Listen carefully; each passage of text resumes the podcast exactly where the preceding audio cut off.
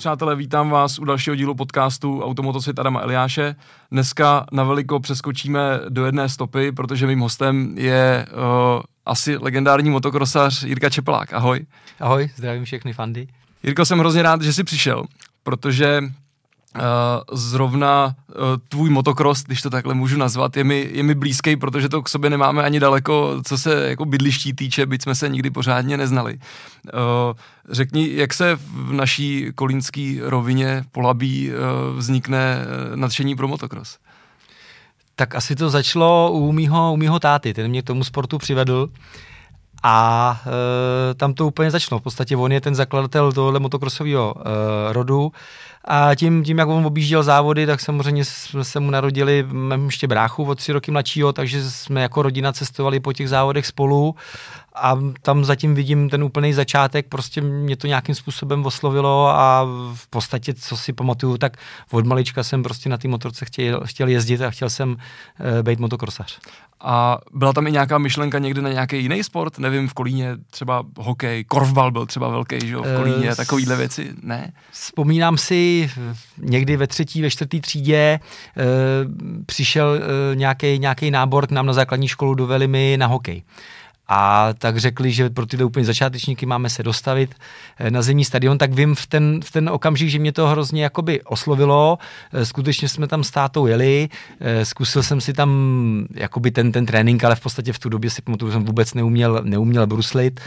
A takže to skončilo víceméně jenom touhle, touhle krátkou, krátkou epizodou, proto jsem se trochu natchnul ale jinak ten motocross v podstatě absolutně vítězil. Jako hrál jsem za, za Velim, jsem hrál v žákách fotbal, eh, to mě, to mě trošku bavilo, ale prostě vždycky ty motorky byly jednoznačně na prvním místě.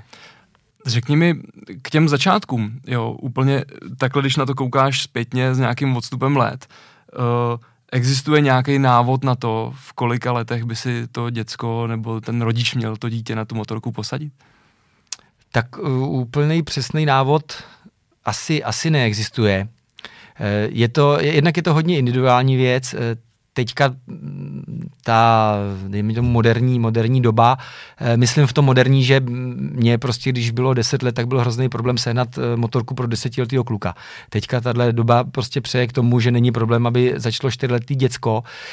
I, i se tak jakoby nezřídka, nezřídka děje. Na jednu stranu je to fajn, že i ten, i ten malý závodník začíná sbírat docela brzo zkušenosti, ale zase tam riziko toho, že když se to trošku, trošku přežine a dělá se to až, až jako extrémně často a, a mm, zarputile, tak může potom třeba v těch 15, 18 prostě dojít svým způsobem k vyhoření. Takže to zase je trošku riziko. Takže si myslím, za mě, já jsem to tak měl, eh, ten optimální začátek, když se třeba mm, rozkoukáte okolo těch 8-10 letého dítěte, je to úplně v pohodě, ale jak jsem říkal na začátku, úplně přesnej jako návod není, nebo neznamená to, že tam musí být 10 nebo musí být 4. Většinou to eh, do té rodiny to nějakým způsobem vstoupí, ať už, ať už navštíví nějaký závody, toho kluka to osloví, tatínek to dlouho sleduje. A teď je otázka, kdy se to stane, že jo, někdo to sleduje od malička, takže jen se mu narodí kluk, tak se těší, až prostě ho sotva začne chodit, posadí, posadí na tu motorku, někdo k tomu přijde prostě v těch deseti letech, takže spíš tady v tom je to, je to takhle e, ojedinělý, nebo, nebo v tomhle je ten rozdíl. Ono to asi stejně s tím vyhořením, co si říkal, že ono to možná platí i nějakých jako obecně v sportech, že jo, když to děcko odmala se, já to znám, řeknu příklad z tenisu, jo, protože u nás naše žilice, prostě tam tenis je obrovský, když to tak řeknu. A, a spoustu dětí jsem prostě kolem sebe měli, že jo, od pěti let hned tenis, prostě tohle. A pak těch 13, 14, 15 v tom jalovém věku, že jo, takový jako, už tu prostě hrát nebudu, že jo. A tak ono to asi platí všude. E, přesně tak, my se tady dneska budeme bavit asi o motokrosu, ale nezdá se to, ale mm, s těma zkušenostmi, co jsem si, co jsem si prošel, myslím si, že ta základní šablona je hodně, hodně stejná prostě i k ostatním individuálním sportům.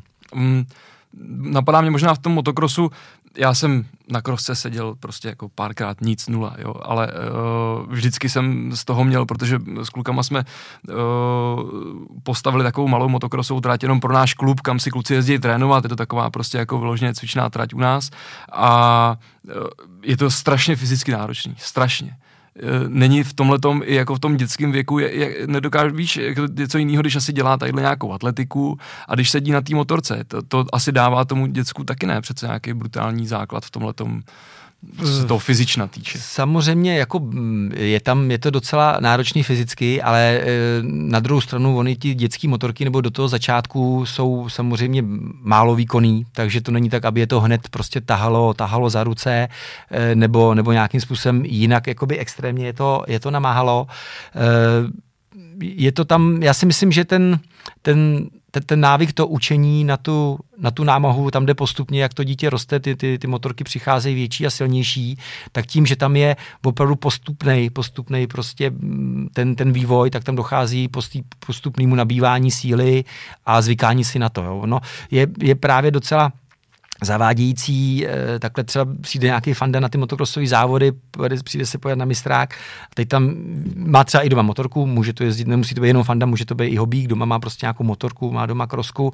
A teď přijde na ten, na ten, na ten mistrák a teď on, on vidí, jak tam prostě přidává se plný plyn na ty motorky řvou, evidentně prostě se tam jede prostě na ten plný plyn ale ono to, tak, ono to tak vypadá z dálky. A je to proto, že ty lidi se tomu věnují hrozných let, než se dostanou na tu úroveň, kterou on vidí na tom mistráku, ale on si tím nepřijde, teď si domýšlí, že to tam je opravdu o tom plném plynu, protože jsou ty Jasně. kluci rychlí, ale ono to fakt lame. Já, ta motorka se to jeví, že to jede na plný plyn, ale tam je prostě nepatrný ubrání, nebo ty motorky trošku odlehčení, nebo není to tak, jak to vypadá, no ale nejhorší je, když se vrátí domů a teď to jde zkusit a má v hlavě ten plný plyn. Jo. To, to prostě nedokáže. Já říkám, to nedokáže, tak jak to provede ten neskušený hobík, tak možná by to nezvládl ani ten, ani ten profík, který to má naučený.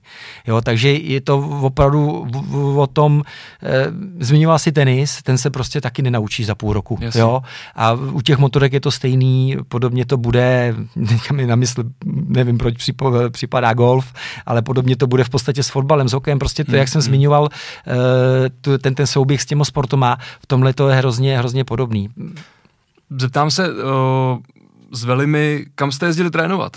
Protože já samozřejmě nějaký tratě vím, ale tenkrát bývala i ve Velimi nějaká malá trať nebo něco, že jo? Ano, ano, ano.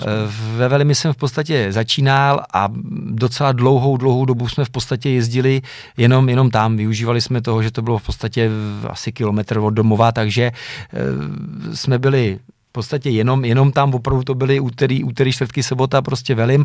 Pak se přidala uh, trať v nedalekých plame, uh, Plaňanech, tam jsme jezdili to asi 7 kilometrů, takže tyhle dvě trati jsme střídali jako nejčastěji na ten úplný začátek. Dejme tomu, hmm. bavíme se třeba o prvních, o prvních třeba dvou, dvou letech, což za mě si myslím, že je na druhou stranu dostačující u tohohle sportu motokrosu je potřeba, abyste do sebe dostali, dostali nějakou, nějakou techniku a právě odezvu vůči té motorce. To, co jsem tady jakoby naznačoval a to na to učení prostě zatím, zatím stačilo. Takže nejčastěji jsme využívali velimskou trať, pak samozřejmě e, nějakým způsobem, když tam došlo k tomu posunu, začali jsme jezdit závody, tak jsme si vybírali i jiný, jiný, tratě, jiný tratě v okolí. A pak, když to přešlo prostě už do toho juniorského věku, těch 15-16, tak i cíleně jsme, eh, nebo můj taťka cíleně se mnou objížděl tratě, které byly sice kilometrově dál, ale zase tam docházelo k tomu, že, že mi to něco dávalo, Dalo ty tratě byly těžký, rozbitý. Hmm. Já samozřejmě, ne, ne, ne, že bych prskal, to takovej jsem nebyl nikdy, ale ten trénink fakt byl těžký. Ale hmm. jednoznačně táta prostě věděl, že, že to, je, to je ta cesta, jak, jak si nějakým, ještě, nějakým způsobem pomoct ještě ke zlepšení nebo k tomu vývoji a, a bylo to jedině dobře. No. Takže pak jsme došli k tomu, že jsme nebylo, nebylo prostě e, výjimkou, že jsme cestovali na ten, na ten trénink třeba i, i dvě hodiny. Jasně. Já eh, se tě zeptám, možná mi to konečně asi jako objasníš třeba, ale já mám furt v hlavě odmala záboří nad Labem. Písek, prostě hluboká tráť, taková jako, a mám ji usazenou v té hlavě jako hrozně náročnou, krásnou prostě tráť. Uh, ale nevím, jestli to tak vlastně jako z pohledu toho motokrosaře vůbec bylo. Byla opravdu něčím jako v tom záboří jako jiný, specifický oproti těm tratím, že to je škoda, že už to prostě nefunguje? E, no začnu od konce, obrovská škoda, že ta, ta, ta trať chybí nejenom, nejenom mě, ale prostě byla by hodná i prostě na tu nastupivší e, generaci teďka. E, z, těch, z těch mladých asi už ji nepamatuje e, nikdo.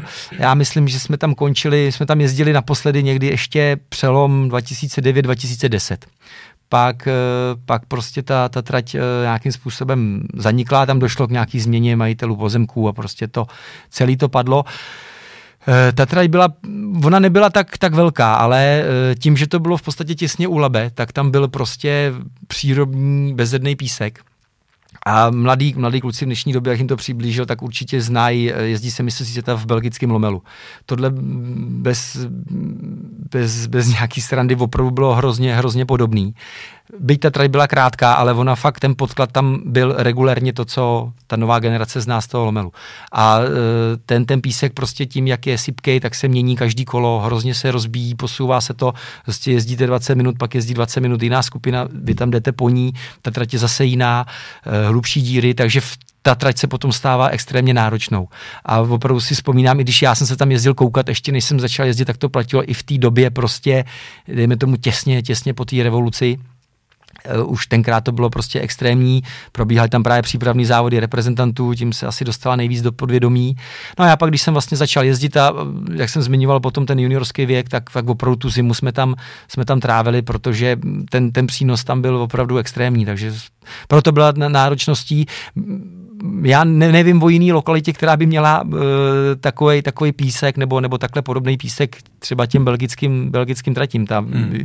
možná byla fakt jako jediná v republice a ty, ty legendární jakoby vlny nebo ty boule, to fakt, fakt to byl extrém, ale ale uh, tak to je i, i na těch tratích v té zmiňovaní Belgii. Já právě si to takhle pamatuju, jo, protože jako malý kluk úplně prostě v 90. letech, že když jezdili pan Kovář prostě a všechny tyhle ty řeknu ESA, prostě, na který jsme tam jezdili koukat, že jo, pak si samozřejmě vybavu i, i, i tebe a, a, a, tu nastupující generaci, nebo jak to mám říct, tak právě takhle mi to v té hlavě uvízlo, ale nebyl jsem si jistý, jestli, že jo, jako malý ten člověk vidí ty věci trošku zkresleně, že jo, ale, ale uh, pak když se dostane někam jinam na závodiště, tak ten písek jako nepotkával, no. Už takový Přesně tak, u nás, u nás v podstatě je to ojedinělý, kromě nějakých tratích eh, na Jižní Moravě, ale v podstatě tréninkových tratích. Když se budeme bavit o závodech, tak v podstatě v Čechách chybí eh, nějaký, v podstatě jakýkoliv závod na, na pískový trati. Směrem mistrovství světa tam už je to trošku jinak, tam, tam je to minimálně v jedné třetině, ty tratě jsou takhle extrémně, extrémně pískový. Ale viděl jsi to úplně přesně, ta trať byla obrovsky, obrovsky těžká, ale do toho, do, do té přípravy to prostě dávalo hrozně, hrozně moc tomu jezdci. Uh, ty jsi zmiňoval ty kontrolní závody, já se k tomu pak ještě dostanu v návaznosti na nějakou ještě tvoji další činnost, ale napadá mě, máš představu, kolik tratí si vůbec objel takhle potom po té Evropě, světě za, za tu svoji kariéru, na kolika místech si startoval?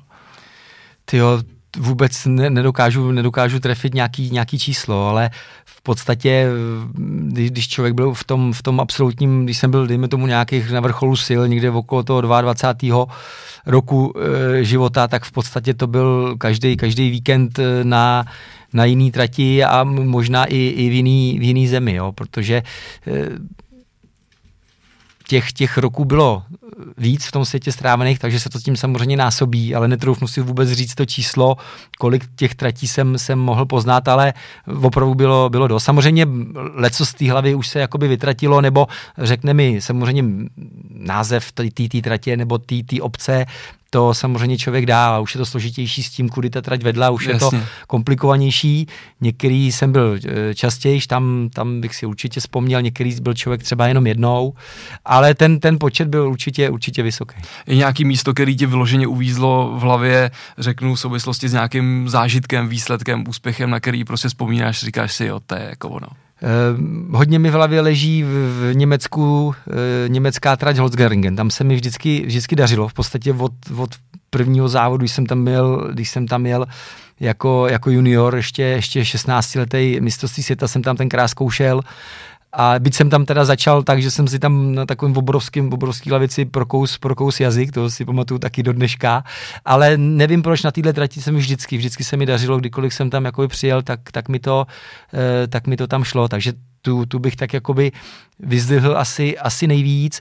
Jinak ty tratě, já potom nejdřív samozřejmě v té první půlce té kariéry jsem, když jsem měl nějaký dotazy na oblíbený tratě, neoblíbený tratě, tak jsem měl nějaký vyhraněný na jednu, na druhou stranu, ale potom postupem času. Pak člověk to asi nemůže řešit. Těma zkušenostmi jsem došel k tomu, že jsem se někam těšil. Ten závod se absolutně nepoved. Hmm. A nebo obráceně jsem se někam netěšil a prostě závod byl dobrý. Takže ta pak zkušenost mi ukázala, že v podstatě je ráno, ráno vstaneš, je prostě nový den před tebou a jestli se ti bude dařit nebo ne, to záleží jenom, jenom na tobě. Jasně. A ne na tom, jak ta trať prostě povede, jak bude postavená. Takže... A nebo jestli si v hlavě nastavíš, že to tam máš rád nebo ne. Že? Tak, přesně hmm. tak. I když to bylo nastavené jinak, tak stejně to nepomohlo eh, jedním nebo druhým směrem. Jediný říkám, ta, ta trať eh, v Holzgerlingen, tam, ta, tam mi uvízla asi, asi nejvíc. Jirko, kdo seš vlastně teď? Cítíš se ještě být jezdec, manažer nebo uh, obchodník spíš, jo, protože máš taky krám vlastní, nebo seš všechno, uh, protože já z těch aktivit všech tvých asi jako nejseš úplně málo vytížený, bych řekl. No, dělám, dělám hrozně, hrozně moc věcí. Tam bohužel, jak si říká, že nejde dost dobře sedět na dvou židlích, to u mě, u mě platí. Nejvíc mě to mrzí jako směrem k tomu obživu a potenciální, eh, jako k tomu podnikání. Tam bohužel ten, ten čas prostě tam trochu, trochu chybí, že úplně netrávím naplno ale prostě ten motocross eh, je, je nedílnou součástí mého života, mám ho hrozně rád. A jinak jako ze všeho nejméně jsem asi jezdit v současné době. Já naposledy, teď, teď se na motorce svezu tak v půlročním intervalu.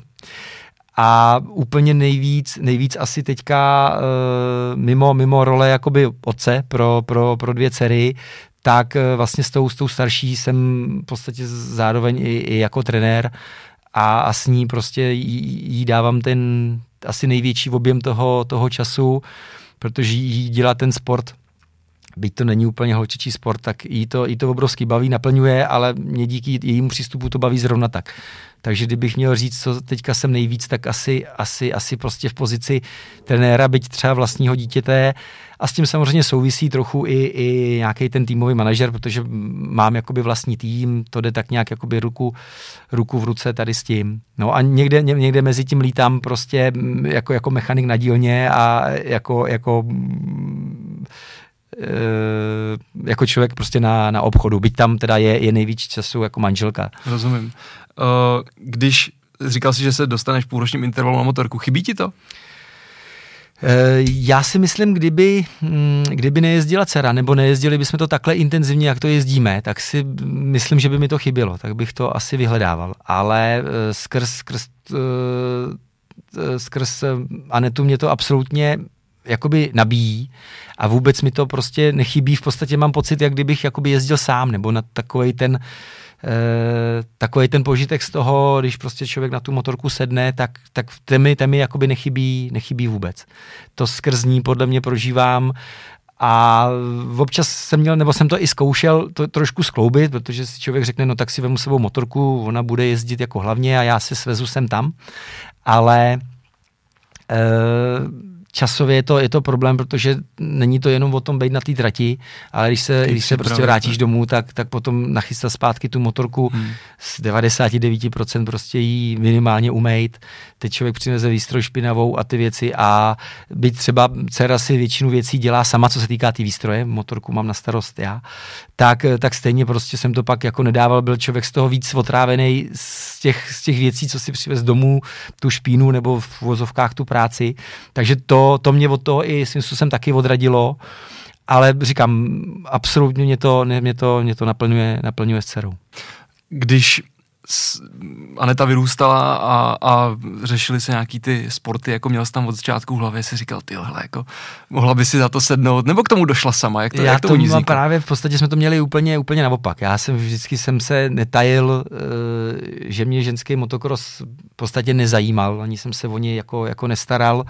E, nějak jsem, když jsem ještě jakoby jezdil aktivně mistrovství republiky, tak už děvčata jezdili, jezdili s náma, ale jako nechodil jsem se koukat, byl jsem to prostě jako, že tam, že tam jsou, ale nějak mě to extra nebralo. A od malička, co se týká Anet, tak jsem to neřešil. Samozřejmě klasika, jak to bývá, tak z motorkářské rodiny nebo holky se narodily do motorkářské rodiny, takže v podstatě nějaký od, od Yamahy, jak jsou ty nejmenší motorky, ty PVčka, tak to samozřejmě proběhlo.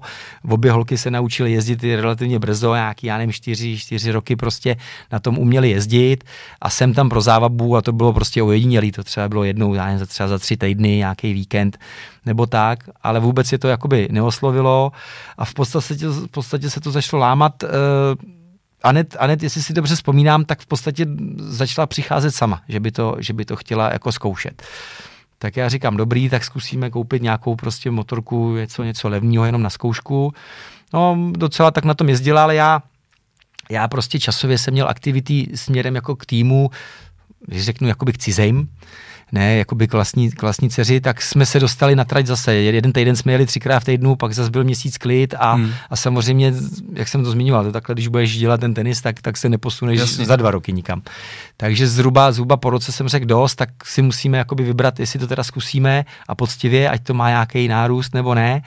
No a mm, začali jsme do toho pravidelně prostě šlapat, aby to mělo nějakou, nějakou štábní kulturu, jak říkal můj, můj děda a e, v podstatě se to vyvinulo do, do, do téhle podoby, jako v Anet se probudil obrovský prostě zápal, byť předtím jí to jako bavilo, mluvila o tom, ale posunulo se to někam, co mě osobně jako teda hrozně těší a samozřejmě motivuje, motivuje dál, no. Prostě se to tam změnilo, možná i, i kvášní e, by to šlo nazvat a v současné době je možný, že to třeba budoucnost může nějak změnit, ale v současné době si trochu říct, že, že do toho sportu je stejně, stejně propadlá, jako, jako jsem byl propadlý, nebo jsem propadlý já.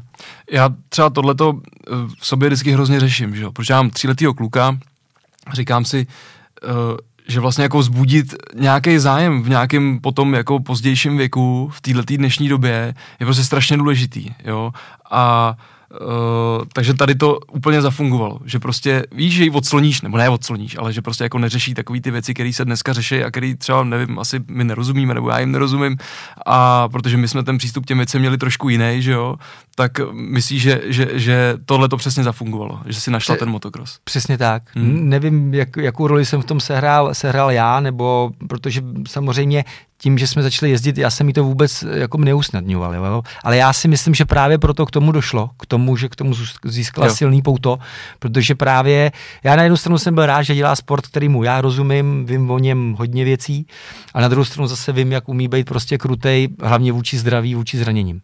Takže jsem do dneška, do dneška prostě jsem hrozně rozpolcený ale pro ten začátek, když už se pro to rozhodla, tak jsem si od začátku snažil ukazovat, že to fakt není, není vůbec jednoduchý. Takže i když se učila jezdit, tak i záměrně se přiznám, jsem jí bral prostě na těžký tratě, blátivý prostě.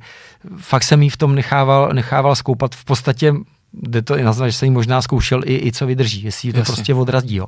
Prostě jsem jí vzal na těžkou trať a ona třeba upadla šestkrát za jedno kolo ale tenkrát motorku, nebo ani teďka ji zatím nezvedne sama úplně, tak jsem prostě k ní přiběh, zvedl jsem jí to a jela, ale ona to prostě jako dala. To si myslím, že byla důležitá věc, já ani nevěděl, že to dělám takhle účelně, nebo Rozumím. že to, ale zpětně to zhodnotím, to byla jedna z nejpodstatnějších věcí, protože ona se naučila, že to je jako sakra tvrdý sport, ale stejně jí to nevzalo tu, tu vášení, ten vztah hmm.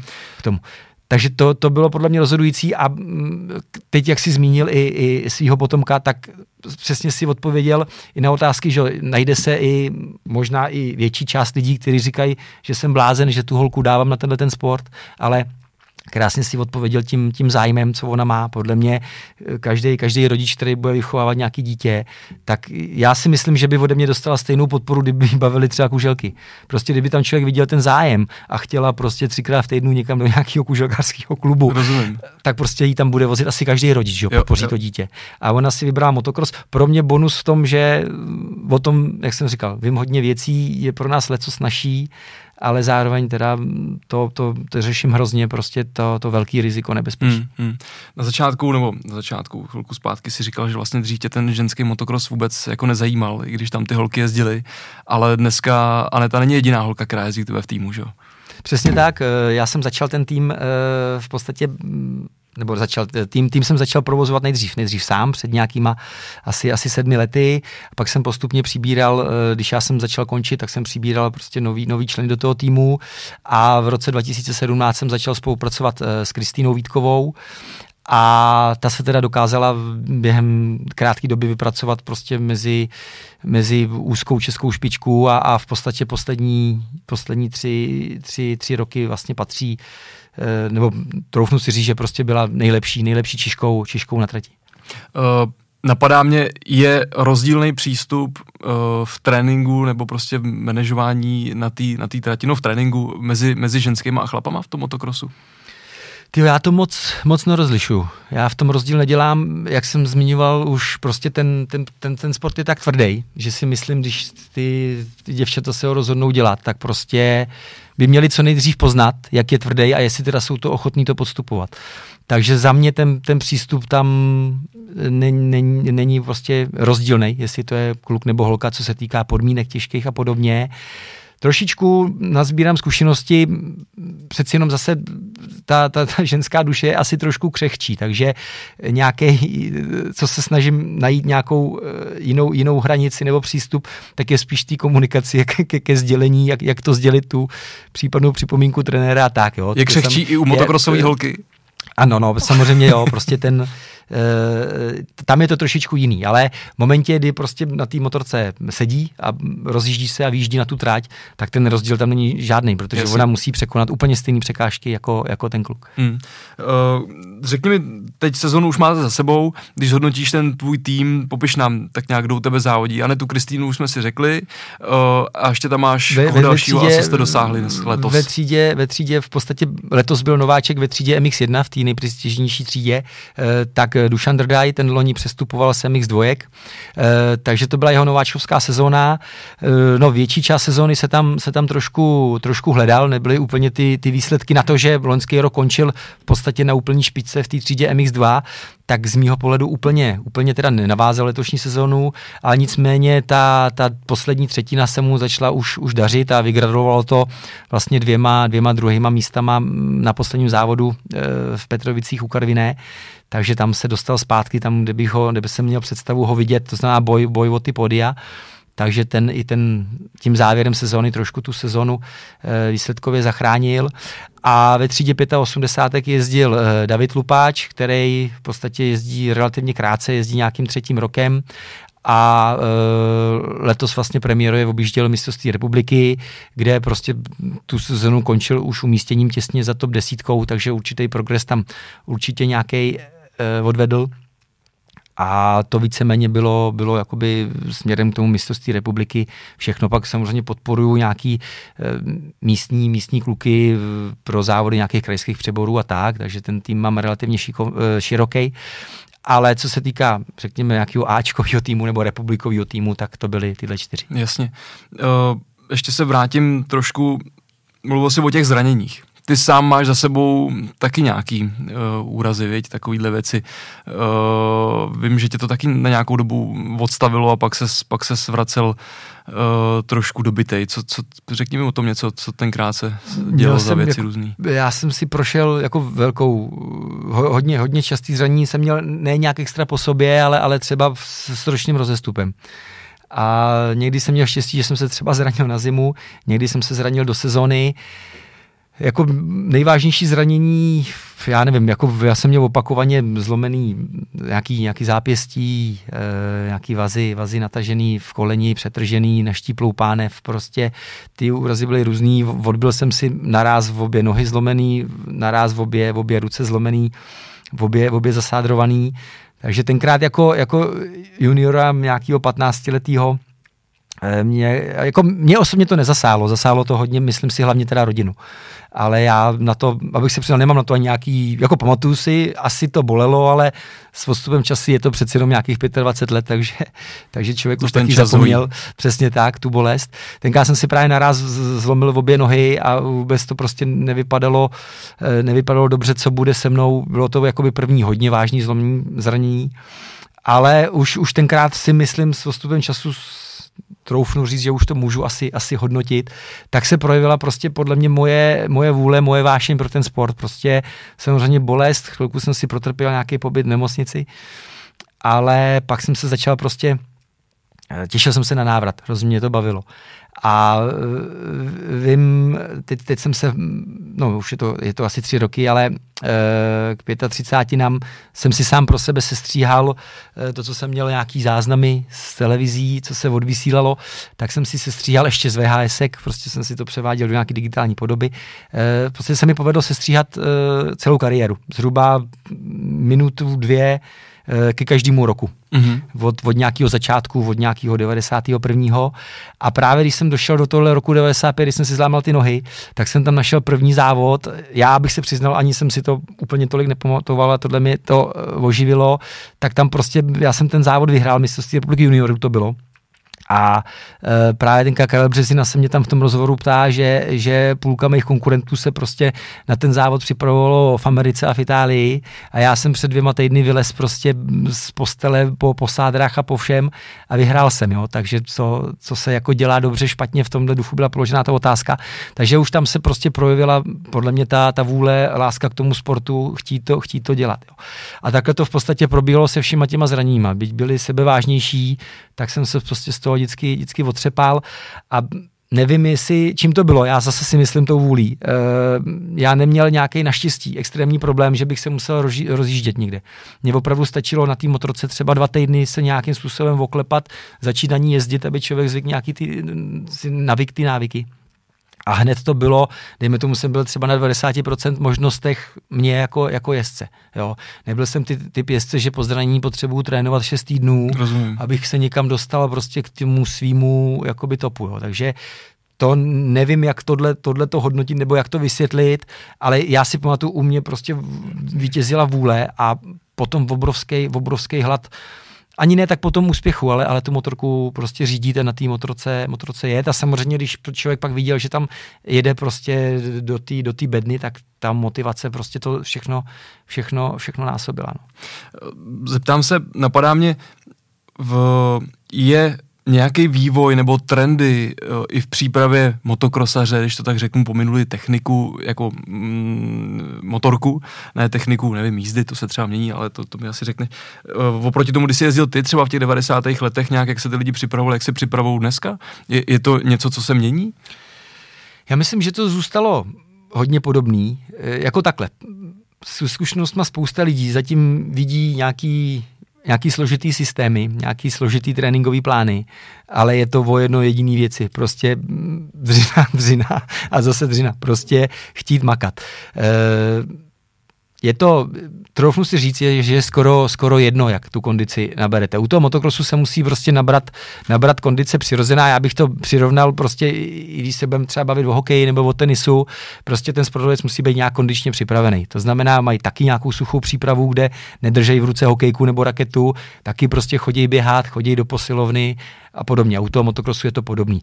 Ta doba se trošku změnila v tom, že se to stalo trošičku specializovanější.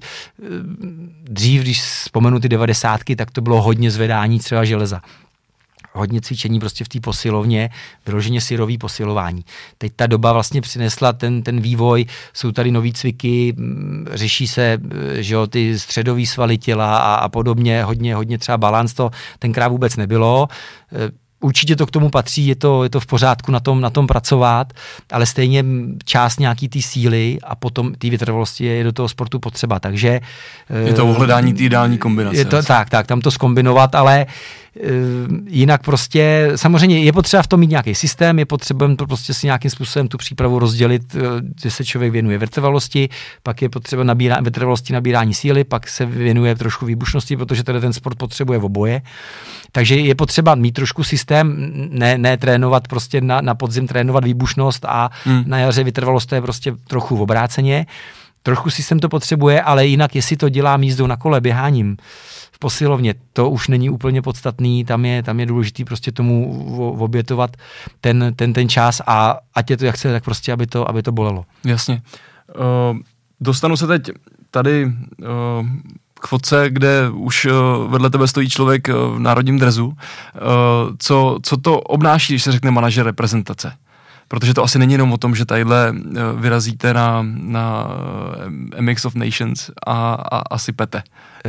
Přesně tak, no, je to, je to docela do starostí. E, já vlastně jsem, jsem měl v podstatě, nebo mám na starosti vlastně komplexní zaštítění toho týmu. To znamená nejenom jakoby z pozice manažera vybrat jezdce, který by proto byl hodný, který prostě ten výsledek by tam měl udělat a byl správně vybraný, ale e, zařídit víceméně i servis těm klukům. To znamená e, komunikace s týmu většinou v, v, našich, v našich podmínkách e, to funguje tak, že ty, ty týmy, za který ty kluci jezdí v sezóně, jsou tak hodný a ochotný, že tu techniku jim půjčejí, ale tak to je to nejjednodušší, ta komunikace s těma týmama, ale pak tam jsou samozřejmě věci e, zajištění toho, aby to jako tým vypadalo. To znamená od nějakého týmového zázemí, přes nějaký týmový oblečení, e, prostě zařídit těm klukům nějaký komfort, samozřejmě sehnat, sehnat i nějaký partnery, aby, aby ty kluci byli nějakým způsobem i, i odměněni za nějaký předvedený výkon e, kvalitní, takže těch, těch věcí starostí bylo vždycky hrozně moc v podstatě ty, ty motocross národů se jezdí v, v zářijovém nebo dřívějším říjnovém termínu. Pro nás, protože to dělám s manželkou, vlastně to děláme víceméně na půl, mi s tím hodně pomáhá, tak pro nás ty přípravy začínají v podstatě někdy, někdy v, tom, v tom květnu startují pomalu ty přípravy na ten, eh, na ten vrchol té sezony, aby jsme se toho mohli nějak, nějak uh, důstojně zúčastnit. Uh, na ten motocross národů řešíš i výběr těch jezdců? Nebo, nebo jak, se, jak se dělá ten, ten, ten výběr, když to tak řeknu? Ano, ano, ano. Tam to je, to je podle mě jakoby asi, to, v mých očích je to takový jakoby asi nejpodstatnější. Samozřejmě vybrat ty správný jezdce. A je ten přístup, promiň, že do toho skáču, je ten přístup k tomu, tím, že to je motocross národů, vlastně jeden závod, že jo, jestli to říkám dobře, je to uh, pro tebe aspoň jednodušší v tom, že pracuješ jakoby s aktuální výkonnosti těch lidí, nebo musíš, řeší se tam i takový to, jako hele, tamhle ten by tam s náma měl jet, protože příští rok by se tam mohl vyšvihnout? E, no, je to jedna, jedna z věcí, jak, jak jsi řekl, to máš taky pravdu, ale spíš je to jakoby zpětně na ten motokros národů jsem musel brát potaz i na nějaký potenciální zkušenosti a jestli ten daný jezdec něco odjezdil i mimo Českou republiku. Protože z kraje, když jsem začínal, tak prostě byly názorový prostě neschody fanoušků, že jsem měl vzít tohodle, že prostě tady vyhrál pět jízd mistrovství republiky v kuse, ale tam je hrozný problém, prostě ta, ta republika prostě není, není to mistrovství světa a ten motocross národů je posunutý zase úplně jinam. Tam prostě ta atmosféra je úplně elektrizující od těch fanoušků, tam prostě se od, od středy sjíždějí fanoušci z celého světa, prostě na ten závod se těší, takže tam, tam přijedeš prostě ve čtvrtek do toho depa, už, už máš husinu a závodit se bude za tři dny, jo, nebo jo. sobotu prvně. Takže e, samozřejmě je tam potřeba i trošku zkušenost a vodolnost od toho, od toho reprezentanta.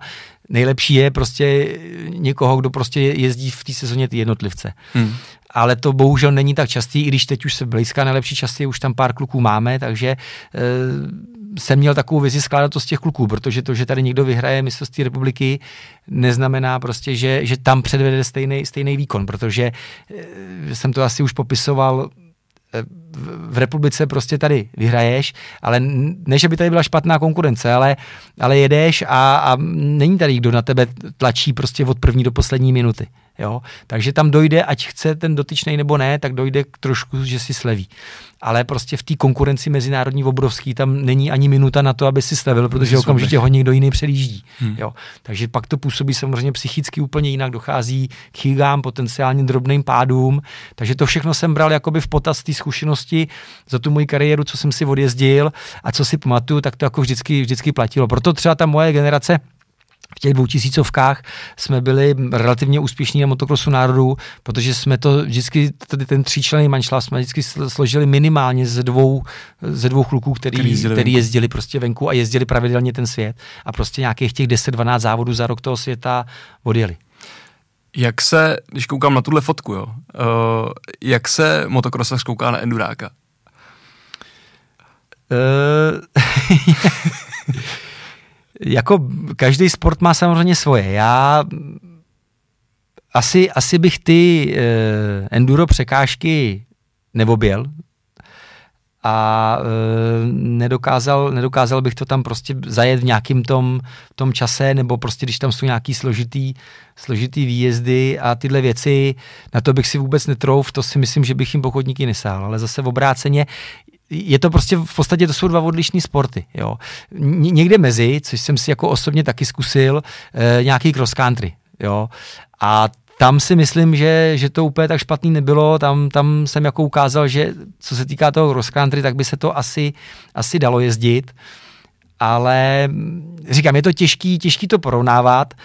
E, na druhou stranu z endura do motocrossu nevím o tom, že by se někdo nějak jako výrazně prosadil to bylo spíš na, na mezinárodní scéně, ale v obráceně motocross prostě do endura těch případů jsou, jsou desítky, jak v České republice, tak i v rámci třeba mistrovství světa. Ale tím nechci říct, že to enduro je prostě jednodušší, je, fakt je to rozdílný, rozdílný sport. A mě teda úplně uh,